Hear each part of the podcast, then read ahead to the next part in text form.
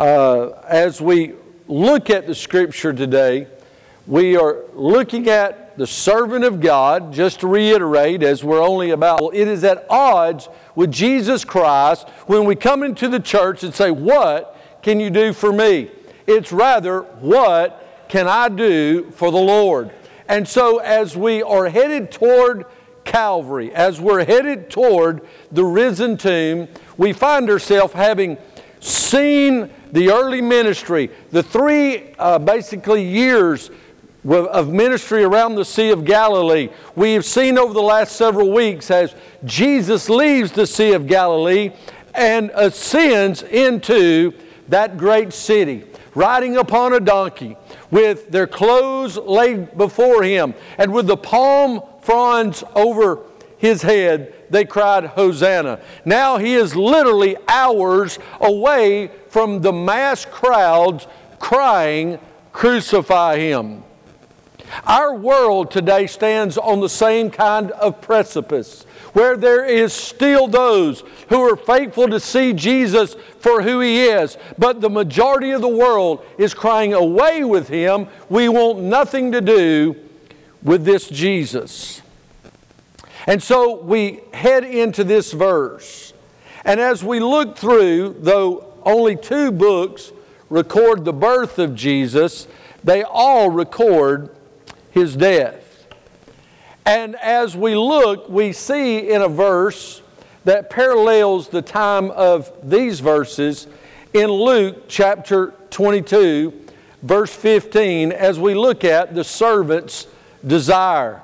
The servant's desire, he said in Luke 22 15, Jesus said, with desire. With desire I have desired to eat the Passover with you before I suffer. With desire. What do we desire? And I got thinking about this, this verse. With desire, I have desired. It, it's, it's like this, this double positive of making it very vividly clear that his whole being was about a want and, and a looking forward to sitting down at the table with his disciples before his passion. I reflect back on growing up at Corner Baptist Church in Powder Springs, Georgia. And I think of homecoming, that as far as I know, they still hold it the first Sunday of August every year. That dates back to, I believe, the same year that our church was planted, around 1952. And they hold that homecoming every year, every year, first Sunday of August. And back when I was growing up, they still had the homecoming concrete tables. Any of you ever go to church that had the homecoming tables outside? Nobody knows what those are? Deborah and Mike know. Gail knows. Eric knows. All right, you missed it. You've lived a very sheltered past outside the church, on the right side of the church, were these two long, I'm talking about, they would stretch together the length of this room. They were a concrete poured table about this wide that and because of the ground one was up here and one was like this because of the level of the ground and on homecoming you might as well just know once you got there make no other plans. Today we went to doing homecomings where we cut out the song, the, the music after eating, and we would just make a little longer service. Now we've got where we don't even do homecomings. We're missing a blessing because what I loved and I desired more than anything, I don't know that I could tell you a single message ever preached on homecoming. But I can tell you what I ate. Because at that table, it was spread, literally cram packed in on the length of that table, all the way from the very top to the very bottom. There was everything you could imagine. And back in those days, it was just game, it wasn't wild game. And what I mean by that, there was deer and there was rabbit and there was a, but it was just food. We, it wasn't novel. It was just, hey, what you had, you brought. Miss Cook could bring her barbecued rabbit, best thing I ever ate in my life. And I knew because my mother, and I was, I was a lot pickier back then. You can tell I'm not quite as picky as I used to be. But back in that day, I was very picky about what I ate and whose cooking I ate. And I knew down on the end of, uh, about middle ways of the end table, there was my mother's food, Miss Maggie's food, Miss Cook's food, and Miss Linda's food. And I knew I liked their cooking. And so I didn't worry about going at the top, grazing all the way down. I loved all those ladies, but I loved these ladies' food. And so as soon as the prayer was had and it was time to eat, I went straight to that one place. And man, did I desire that homecoming meal. And it was significant because it looked back in the planning of the church, the beginning of Corner Baptist Church. And it was recognizing God's goodness in continuing that church year after year. And we would come back. Now, one of the reasons we don't do homecoming anymore is because why go back to somewhere you don't go to start with? Amen? Oh, me. I'm preaching to the choir today. But Jesus said, I have a great desire. Man, I can't wait to sit down at the table with you guys. I've spent three and a half years sitting with you. We have sat down and meet together in Zacchaeus' house. We have sat together at your house, Matthew, when you were not where you needed to be, and you met me for the first time. We have sat down, Peter, at your mother in law's house. And we have eaten all over the place. We've eaten on the road, we've eaten in the wilderness, we've eaten on the boat. But I'm telling you, this meal is different than all the rest. This is the Passover meal that began roughly 1,500 years before that. Now, what is the Passover? Before we go any further, we need to really understand if, you're, if you've not read the Old Testament in a while, it's time to read the Old Testament. You cannot fully appreciate what it means when Jesus says, I come to fulfill the law, until you've read, uh, read about all the mice and the pomegranates and the rods and the gold overlay and how you're supposed to do this and how you're supposed to do that and all the other things, you realize, dude, G- Jesus did all that so that my yoke would be easy and my burden would be light. And so the Passover recognizes three things the act of the Passover, the festival of the Passover, and the meal. And I want to go through these very quickly. Looking at Mark chapter 14, and starting in verse 1 after two days was the feast of the Passover and of unleavened bread. The day of Passover was celebrated in the month of Abib on the 14th day, and the Feast of Unleavened Bread was to begin on the 15th day, but they were to coincide. And so we look at the act of Passover. We find it in Acts, I mean, in Exodus chapter 12. And for the sake of time, go home and read it yourself. But we know what was going on. We know that it was one of the greatest shows that God has ever put on before mankind. God's people had been preserved through his servant Joseph there in Egypt. But they had forgotten Joseph. Isn't that what it said? Because it had been hundreds of years and Joseph was just a bunch of bones in a box. And now God speaks to Moses in chapter 3, I believe, on the backside of the desert through a burning bush, and he says, I'm telling you, go back to the place where your wanted poster still hangs, and you walk up to Pharaoh and tell him, I said, let my people go. You know the rest of the story. He told Moses, you tell him, I am sent you. Well, I'm going to tell you something. When the I am sends you, sends you, you better just go. And so Moses goes and he walks up to Pharaoh and he tells him, and Pharaoh says, You've lost your mind. So he increases their work. The, the Israelites rebel against Moses, but Moses goes back and he tells him, God said, Let my people go. And we see everything from rods turning into snakes to the Nile turning into blood. And then we begin to see the major plagues of lice and frogs and hailstones and bulls and all kinds of things. I mean, Hollywood could not dream this stuff up. Y'all read this, right? It's pretty major, isn't it? Matter of fact, this story is mentioned over and over and over and over again throughout the Old Testament, and now we see it mentioned here. And it all led up to that final act, the great act of the Passover. And so every time when it got worse and worse, Pharaoh said, Okay, I'm going to let him go. But before Moses could get out of his court good, his heart became, uh, Pharaoh's heart became hardened because of the judgment. And he said, I'm not going to let him go. And so he would make it even worse. And the people's mad at Moses, and Pharaoh's mad at, the, at Moses, and everybody. And Moses said, What am I going to do, God? God says, Listen, go back this last time. But I want to tell you, you need to go tell my people too. It's going to happen this time. I'm going to bring you out of this land with a mighty hand. Matter of fact, I'm not just going to bring you out. I'm not just going to do another type of plague. Matter of fact, I'm going to bring you out and I'm carrying you to the land of promise. You go borrow all the things from the Egyptians because you're not going to see them anymore and you're going to need stuff for the coming days. You're going to need stuff to prepare the tabernacle. You're going to need stuff for the temple. They didn't fully understand all that, but they began to do it. And God sent Moses, and Moses said, Let my people go. And he said, I'll not do it.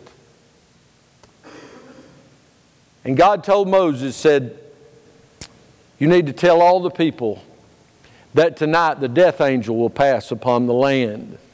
And the firstborn of every home now think about that. I'm the firstborn son. I would have been the first to go in my home had the blood not been applied. And here's the way he said, and this went for the Israelites as well as the Egyptians.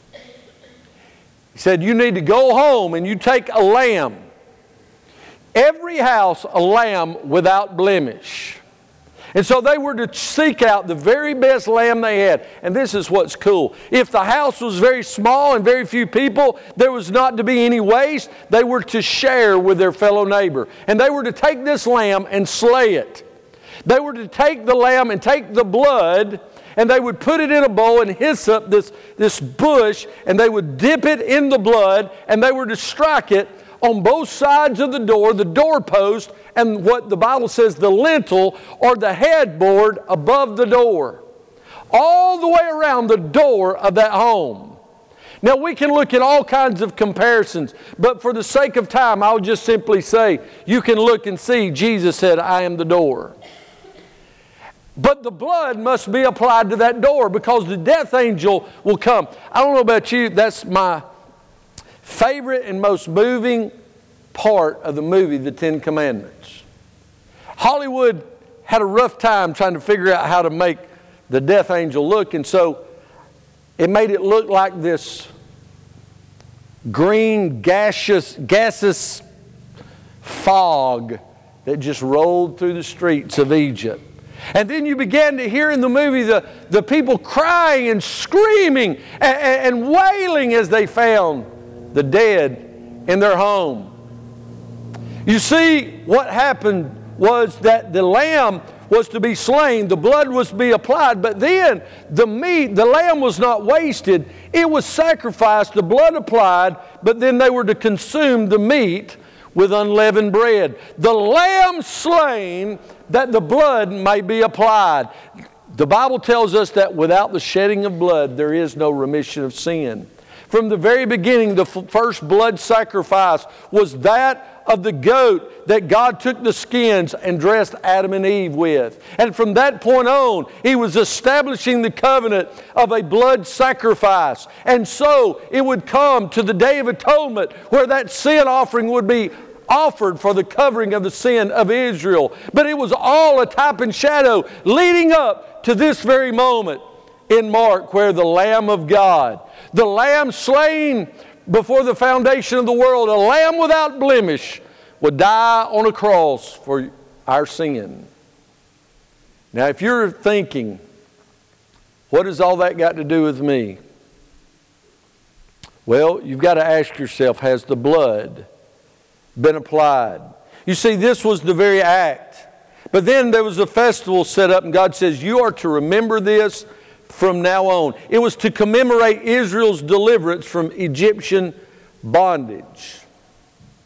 I spoke with an unnamed person in this congregation who just celebrated a birthday. I said, You had a birthday, didn't you? Yeah, where? Yeah, and I don't want to count up, but boy, they keep. I said, Yeah, they do. They just, they keep counting up and counting up. And count. But we celebrate birthdays, don't, don't we? I still like to celebrate them. And look, here's one positive. If you're, I don't want to celebrate my birthday, I'm just getting older.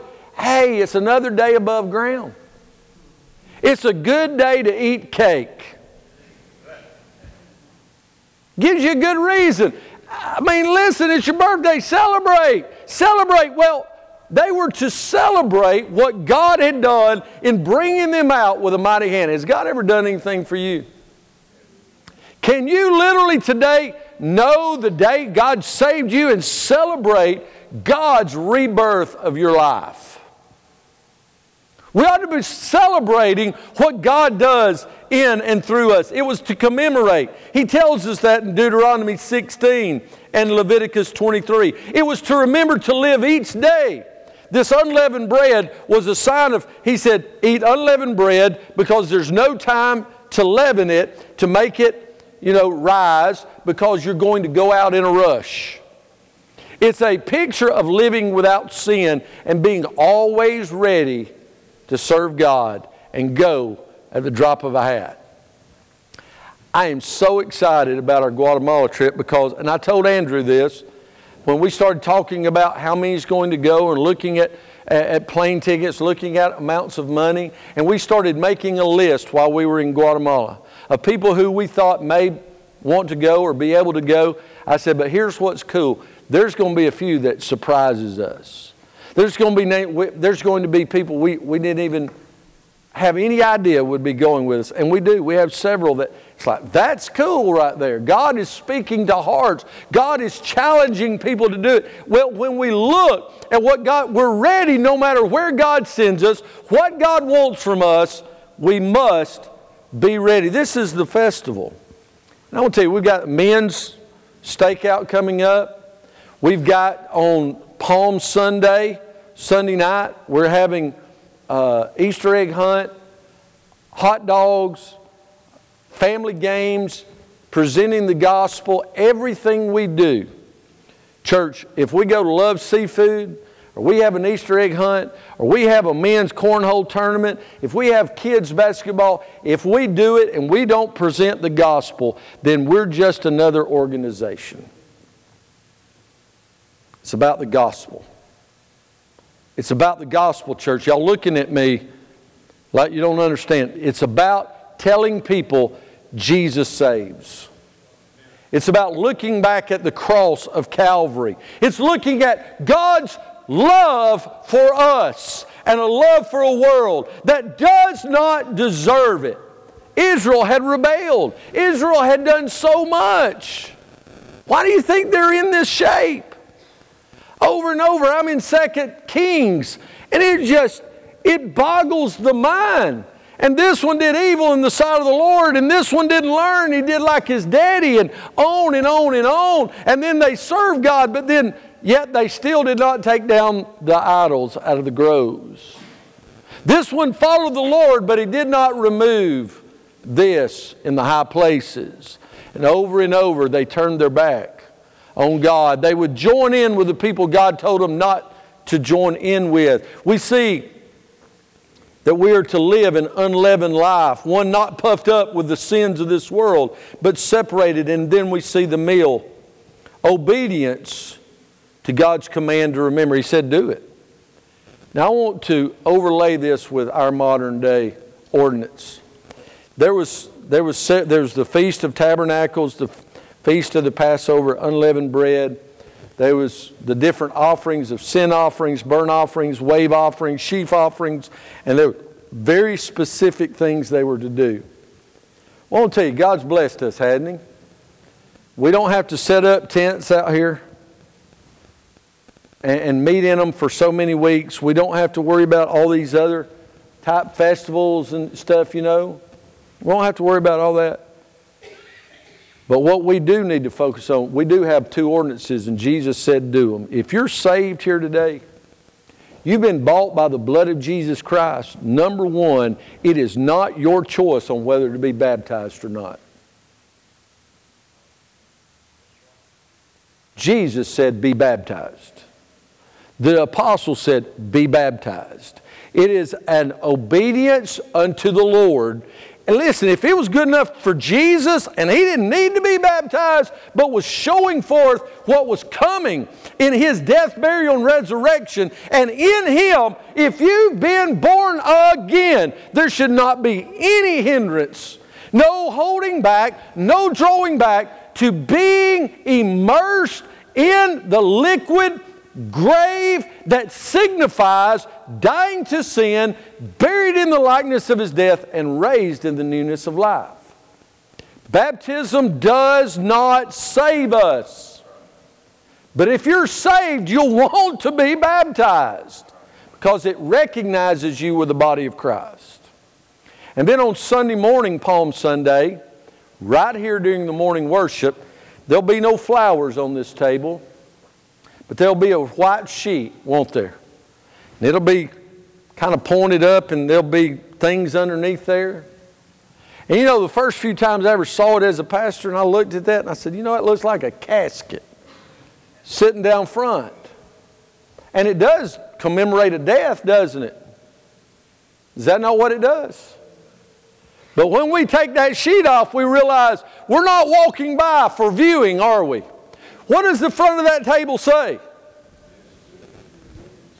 What is this? Remembrance.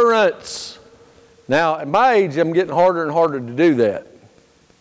To remember things, remember dates, and remember what I'm supposed to do. Remember that if I don't get gas before it gets right below a quarter tank, I'll run out. Because then I really go brain dead and forget. But the one thing I cannot forget It's what Jesus did for me. Now, think about this. The Passover, when they were celebrating it here in Mark 14, was looking back at what had come out, what God had done, right? But Jesus is saying, I desire it because I'm fixing to translate what this Passover will mean for all time. And no longer will you look back at that, but you will look backwards at what I did and look forward to my return. That's what he tells us. As oft as you do it, do it in remembrance of me. And he speaks in 1 Corinthians about, and we do it until he comes back, looking forward. That's the meal that Jesus desired. Now I want you to look with me in verse, verses 1 and 2. And after these two days, the feast of the Passover and, un, and, unleavened bread, and the chief priests and the scribes sought how they might take him by craft and put him to death.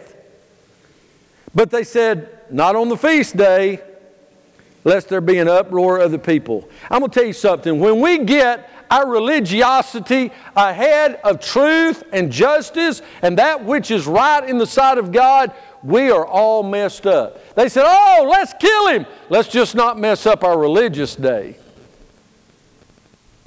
You see, I want us to look at before the meal. Before the meal, first of all, the conspiracy begins. The dark days had begun. It's, I'm, I'm going to tell you, the very pit of hell has been thrown wide open. I've been all over this world, and there's only been a few times where I literally feared for my life. To where it was the very, I mean, you could feel the demons. I, I mean, I can, I can remember working in the prison system in Cobb County and there was a convicted death row inmate that was back in court for something else.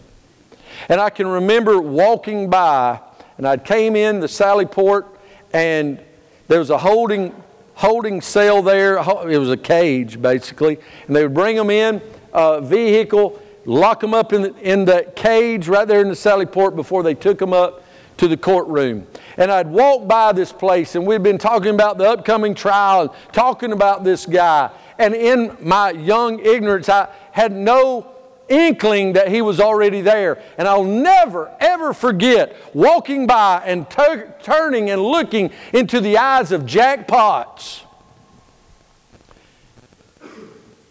And it might as well have been looking into the very eyes of Satan himself and seeing the depth of depravity of a man who had executed a 21 year old man, who had talked to a, a court security lady into get, sneaking him a gun and shooting another deputy to escape and had done just the most dreadful, dastardly things.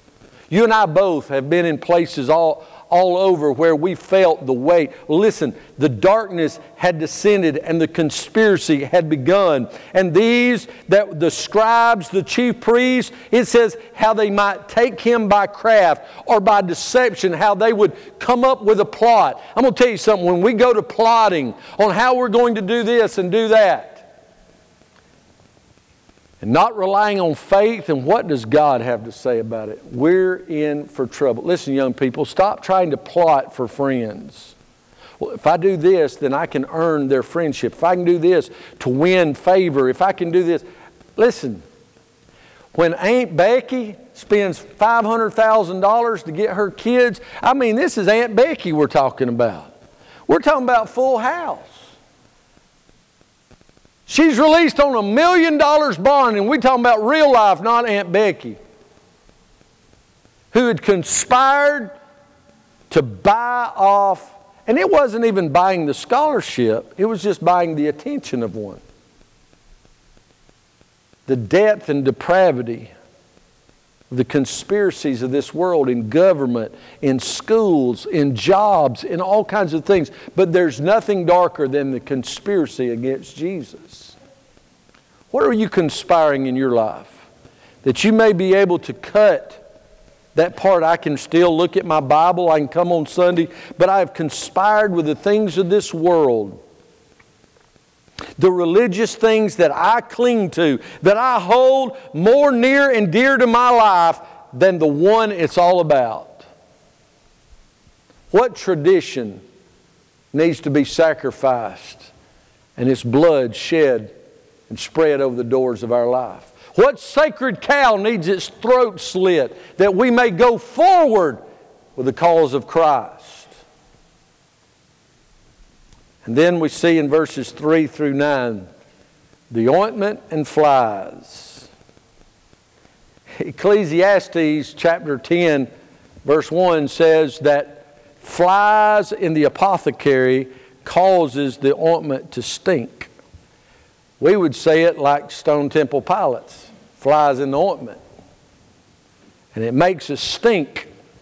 It makes that, it, it ruins, and it's, the, it's literally the, the, the nastiness of flies and maggots and the insect corrupting that which is perfumed and that which causes healing and a salve and a balm to our lives. He said flies will mess up the ointment. Well, I want you to notice the ointment, the one applying it, and the flies. It says, in being in Bethany in the house of Simon the leper, as he sat at meat, there came a woman having an alabaster box. And this box of ointment was, uh, uh, was of spikenard very precious, and she brake the box and poured it on his head. Now, this is not to be confused with the one who did basically the same thing and anointed the feet of Jesus. Here, it's at the last, uh, uh, before he is taken uh, into custody. She breaks this this box full of precious ointment and pours it upon his head. And there were some that had indignation within themselves and said, Why was this waste of the ointment made? They missed the point. Now, I want to just go and tell you, those that are going to Guatemala as well as others, you know, we had a cake auction a couple years ago for our, our students, and the students are having this, this lunch next week, and they're in pretty good financial shape. And so we're going to, we didn't have a cake auction last year. We're going to have one this year. The last Sunday night of April, we'll be having a cake auction to raise money for our mission trip. And there's some of us in this room that have paid exorbitant amounts of money for a cake. Now, that's good cake. All right. There, Miss Dean's hummingbird cake, worth every dime. And some of those other cakes, I can remember, I think a peanut butter Reese's type cake, and boy, it went for, I don't, but the most, most expensive one went for close to a $1,000. So there ain't no cake in the world worth a $1,000. If you look at it that way, you're right. But how much is a soul worth? How much is a kid worth to hear the gospel? You see, it's all about how we look at things. Was this ointment expensive? Well, yeah, but didn't Jesus deserve it? You say, what if I don't raise all the money? Well, David, I read this past week where David said, if I don't invest something in it, it's not worth having. You see, this woman cared so much about Jesus, and seeing his time coming, she anointed his head with oil. And many had indignation and said, For it might have been sold for more than 300 p- uh, pence and have been given to the poor. And they murmured against her. Jesus said, Leave her alone. Why do you trouble her? She has wrought a good work on me. For you have the poor with you always, and whensoever ye will, ye may do them good. But me ye have not always. She hath done that what she could. She has come aforehand to anoint my body to the burying. Verily I say unto you, wheresoever this gospel shall be preached, the gospel, the good news of Jesus Christ, he puts her right in there and says, throughout the whole world, this also that she hath done shall be spoken of for a memorial of her. This simple act, you and I just read it this morning because Jesus intended us to see her faithfulness. Notice the ointment that she had come to anoint him for his burying. Are we doing those things that God has called us to? Are we willing to pay the price? It may seem valuable in this life. It may be our time. It may be our talents. It may be uh, of our sacrificial giving for youth, for senior adults, for building a new building, for whatever it may be. God is calling us to surrender to His calling on our life. And all I've got to ask is, is he worth it? Is Jesus worth it? And is his cause worth it? Or will we be the flies in the ointment? These flies hovered around.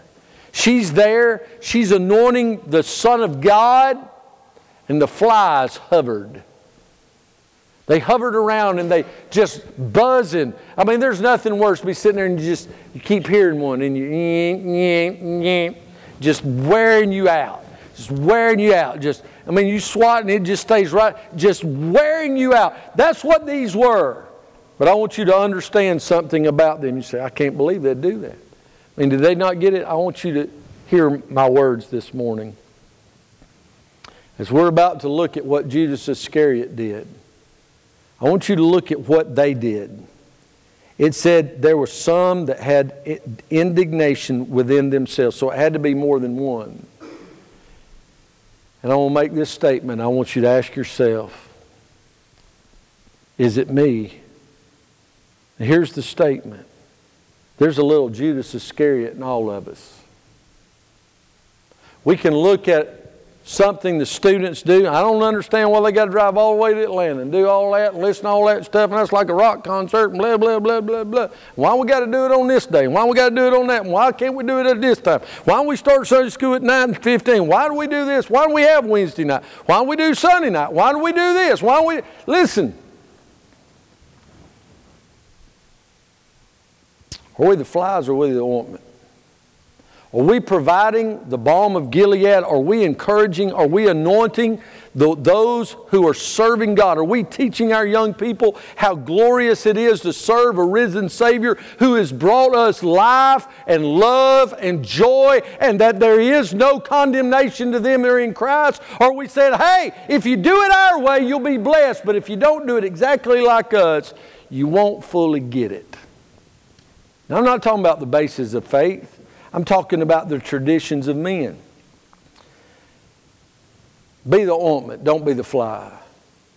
But notice a covenant of betrayal. He said in verse 10 and 11 Judas Iscariot, one of the twelve, went to the chief priest. He went to him to betray him unto them. And when they heard it, they were glad and promised to give him money. And he sought how he might conveniently betray him. Can I go on and tell you it's not going to be worth it, is it? What did Judas Iscariot buy with his money? And anybody tell me? Anybody know what he bought? He didn't buy anything. They did buy the land with that money, but if you remember, he tried to give it back. But it was too late, and he threw it down, down ran out, and hung himself. He bought himself a ticket to hell. In his condemnation, because of his covenant of betrayal, the son of perdition sold out the Son of God for 30 pieces of silver. What are you covenant in your heart to betray the Lord? Is it an affair? Just going to tell you. People in church have affairs. Don't do it. Right now, in your thought processes, somebody's showing you a little attention and it's nice. Right now, some little boy saying, If you love me, this. Some girls saying, Oh, but if you love me, you won't worry about this, you'll go this way. You'll do this. Your friends are saying, If you really love me, then you won't judge me and you won't do all this stuff. Throw out everything you've ever been taught, everything you've ever believed, and they have bought it in and got and they're trying to get you to buy in that if you stand for right means you don't like them. I'm gonna tell you something. The people you love the most is the people you'll be the most honest with. But you'll do it in love. This hateful thinking that it's just our right to say whatever we want in however way we want to do it has no relation and no reflection of who Jesus is. When Jesus spoke hard words, he did it with love and compassion, knowing it broke his heart that their lives were broken. Am I right? You know that whole thing? I don't know if your parent ever told you, this is going to hurt me more than it hurts you. My daddy may have thought that, but I don't believe he ever said that. I think my dad was thinking, it's going to hurt you a lot worse than it hurts me. And he would have been right. But his heart was breaking. I want you to know God wants us to guard ourselves from the things that may so easily come at us and to guard ourselves from, from the sinful things of betraying the Lord. David, when he should have been fighting with the kings, was at home. Right? When Solomon should have married in his own country with his own people, he entered into treaties and he took the wives of foreign countries that brought their idols that began his downfall. And I can't help but ask the question how could a man so wise be so stupid? But he died a broken man, and he didn't die with the same testimony that his father David did and the kingdom was rent out of his hand. Listen, a covenant of betrayal, but then notice during the meal. We, all this is setting the stage for the meal. During the meal, we find happiness turning to heaviness. He said in verse 17, And as they sat and did eat, Jesus said, One of you which eats with me shall betray me. Wow. Nothing like just ice cold water thrown in your face when you're feeling all warm and cozy.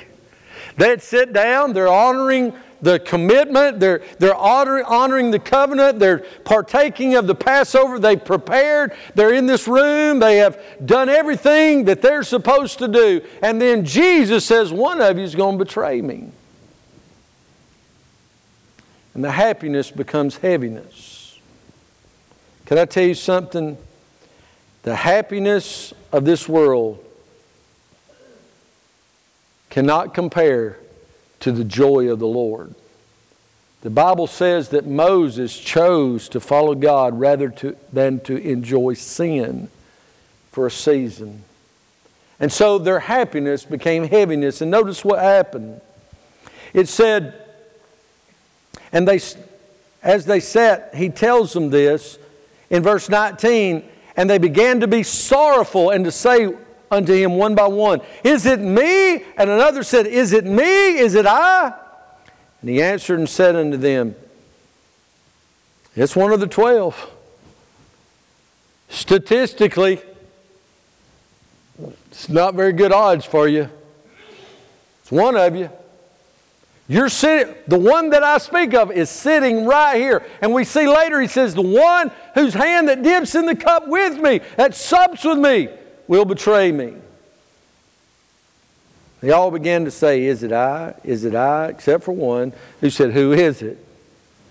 And that was John the Beloved.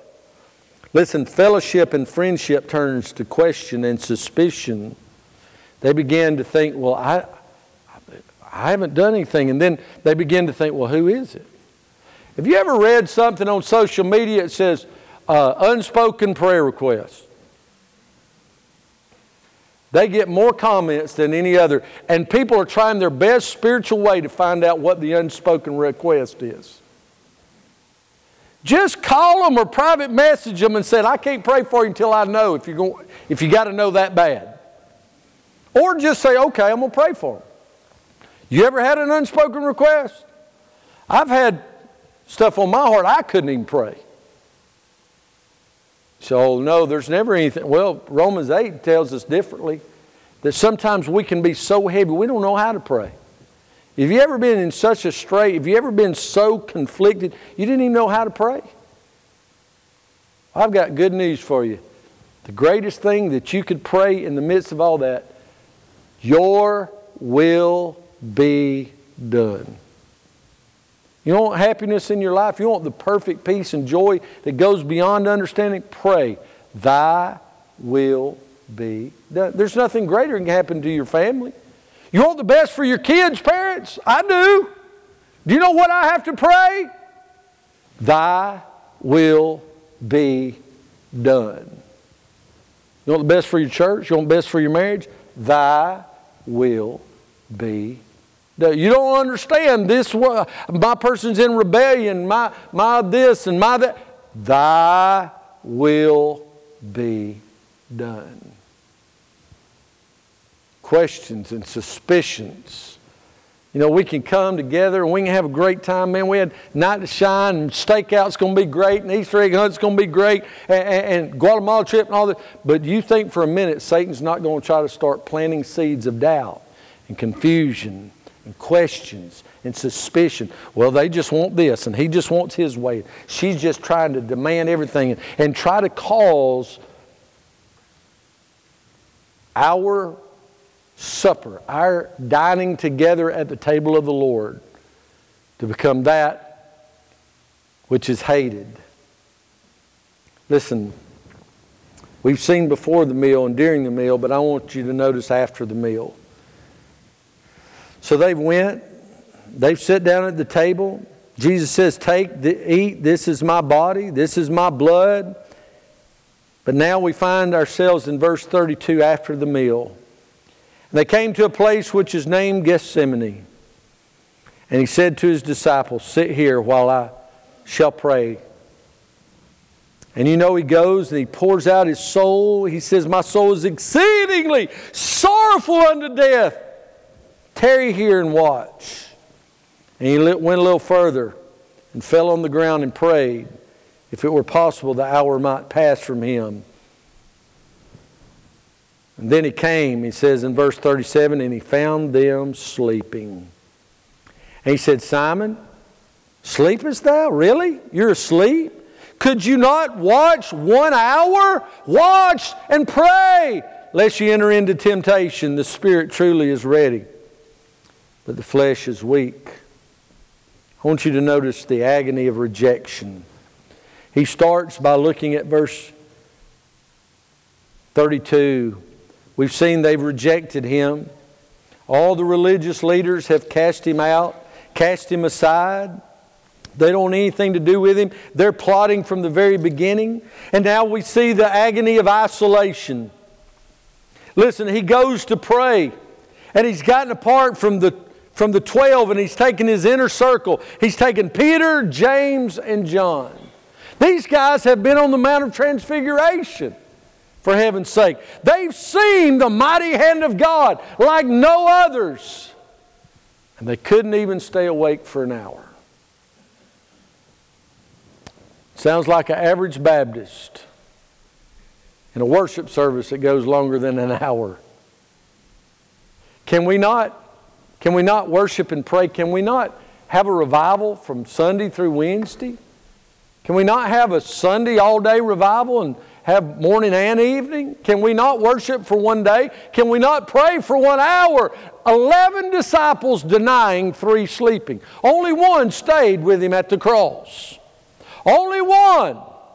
That was John the Beloved. Eleven disciples said it. We are not with him. Oh, y'all are Galileans. No, we're not. One, even the inner circle of the inner circle, Peter, who had fell asleep, Peter, who had been walking on the water, who had seen thousands fed, who had been on that mount, and so many things, cursed and said, I have told you for the last time, I'm not with that man. 11 denying, 3 sleeping. I'm going to tell you something, young people. Hear me. If you love the Lord, I'm talking about love Jesus more than just a fellowship Christian athletes meeting once a month. I'm talking more than the Lord's Prayer before a ball game. I'm talking about more than just the youth meeting and eat pizza once a week. I'm talking about getting the Word of God, praying, and leading your friends to Jesus. Not going to church because your friends do, going because it's what God wants and you bringing your friends. Then the world will isolate you. They'll mark you and they'll say, listen, don't even invite him. He's not going to go to this kind of stuff. And at first it's going to hurt, but then you're going to take it with a, as a badge of honor, not in arrogance, but in humility that the world recognizes you don't run with the world. You run with Jesus. Be proud of who you are. Listen, youth, I'm proud of y'all. I sat up last night and watched all you snaps. I watched Mandisa. She's one of my favorites. And I mean, was it Danny Gokey? Was it he there? they sang together, didn't they? Pretty good. I saw all the streamers and all that. And people, that, listen, our youth, nine of them, and our, our leaders were at a gospel concert last night. They could have been anywhere in the world. They were right there, worshiping the Lord. But the world's going to isolate us when we stand for Christ. Finally, the agony of condemnation. What we talked about with Judas Iscariot, the agony of knowing. Because you see, the Bible tells us that it's not it's not because of something we did. You know, we, we, we rationalize, well, this person's worse, and we justify our actions based on someone else. But it says, because of our unbelief, we're condemned already. But by the blood of Jesus Christ, we find no condemnation. There's no other way to escape than the blood of Jesus. Y'all, y'all hear what I'm telling you? The preacher can't fix it for you, mom and daddy can't fix it. Listen, Miss Michelle and the children's department, Andrew and the youth department. Listen, uh, good singing, good worship, summer camps, none of that can fix you. It can help you, but it can't fix you. The blood on the door of your heart must be applied. We sang this morning, Jesus, Lamb of God, worthy is your name. Worthy is your name. I want to ask you as they come this morning, what's your desire? Do you desire to sit at the table of the Lord? Just to sit. You know what's I love about, I, I, you know, I talked about homecoming growing up, but I love sitting around my mother's table. And one of the best parts, another thing I love is when I get to go to a, like a Georgia Baptist meeting or something, and I get to see pastoral friends that I don't see any other time of the year, and we always plan, hey, let's go out to eat. You know what the best part is? It's cool that we get to eat different places, but the cool part is when we sit back and we just relax and talk after the meal. Just to catch up, fellowship. When's the last time you sat around the table with the Lord? When's the last time you had a deep desire to come and kneel before His feet? To anoint Him in honor and glory that only He deserves. What's your desire today? His desire was to go to Calvary. That was His whole desire, to please the Father.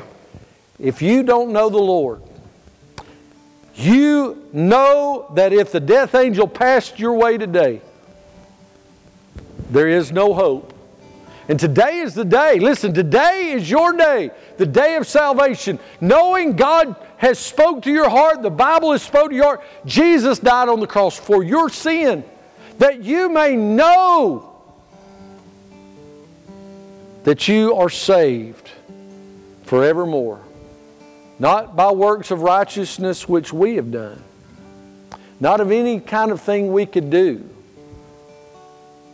but because it's a gift of God freely given. Why don't you come trust Him as your Savior? Maybe you need to get your baptism in order.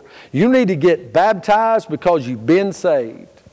You need to do that. You need to join with this church today. You need to do what God's called you to do. Whatever it is, may your desire focus on Him. Stand and come. Come to Jesus.